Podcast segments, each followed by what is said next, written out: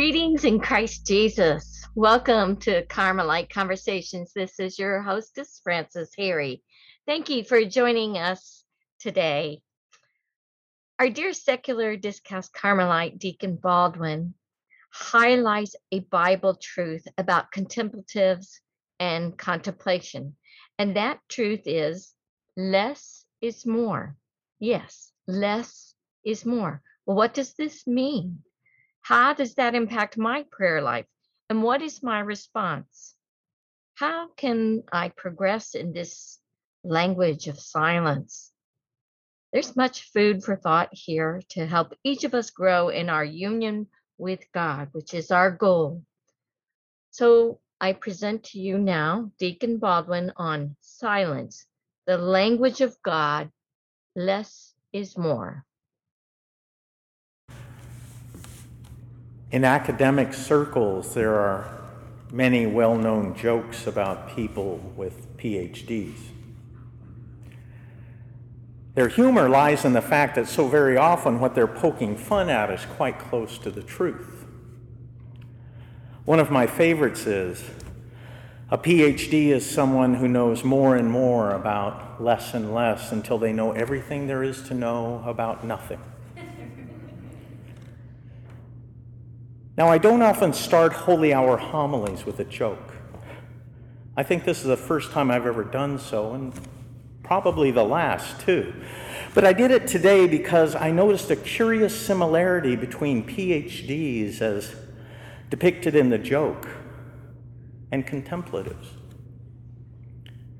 In fact, with only a very slight change in wording, a vital truth about contemplatives and contemplation becomes readily evident.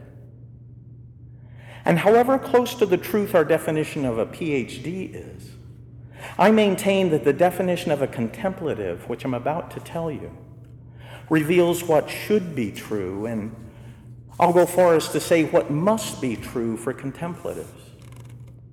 See if you don't agree. A contemplative is someone who prays more and more, but says less and less, until all they have to say when they pray is nothing. A contemplative is someone who prays more and more, but says less and less, until all they have to say when they pray is nothing.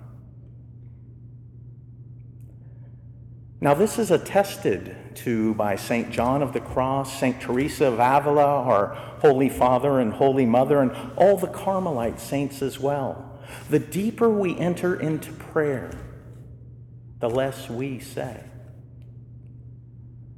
And while this is undoubtedly true, this outward silence is also but an exterior manifestation of an interior transformation taking place within our souls by the grace of God.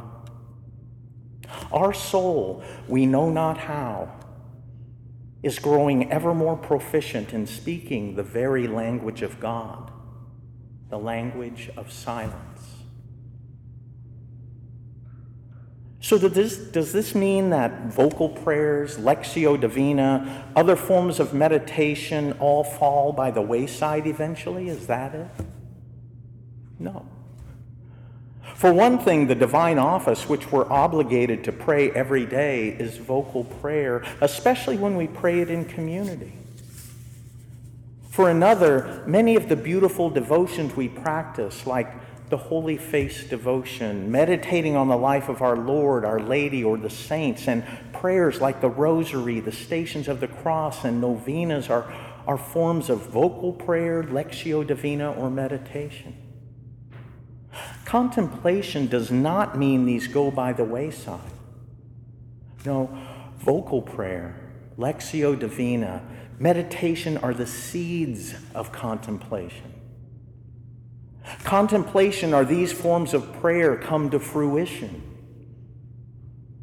Remember the parable Jesus told?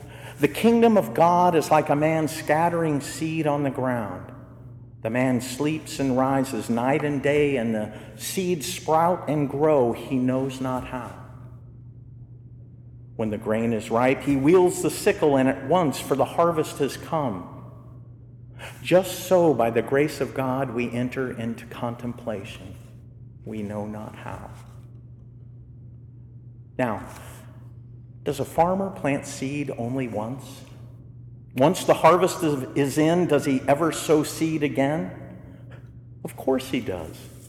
But with experience, the farmer learns how, where, and in what quantity to sow the seed and so yield the richest harvest.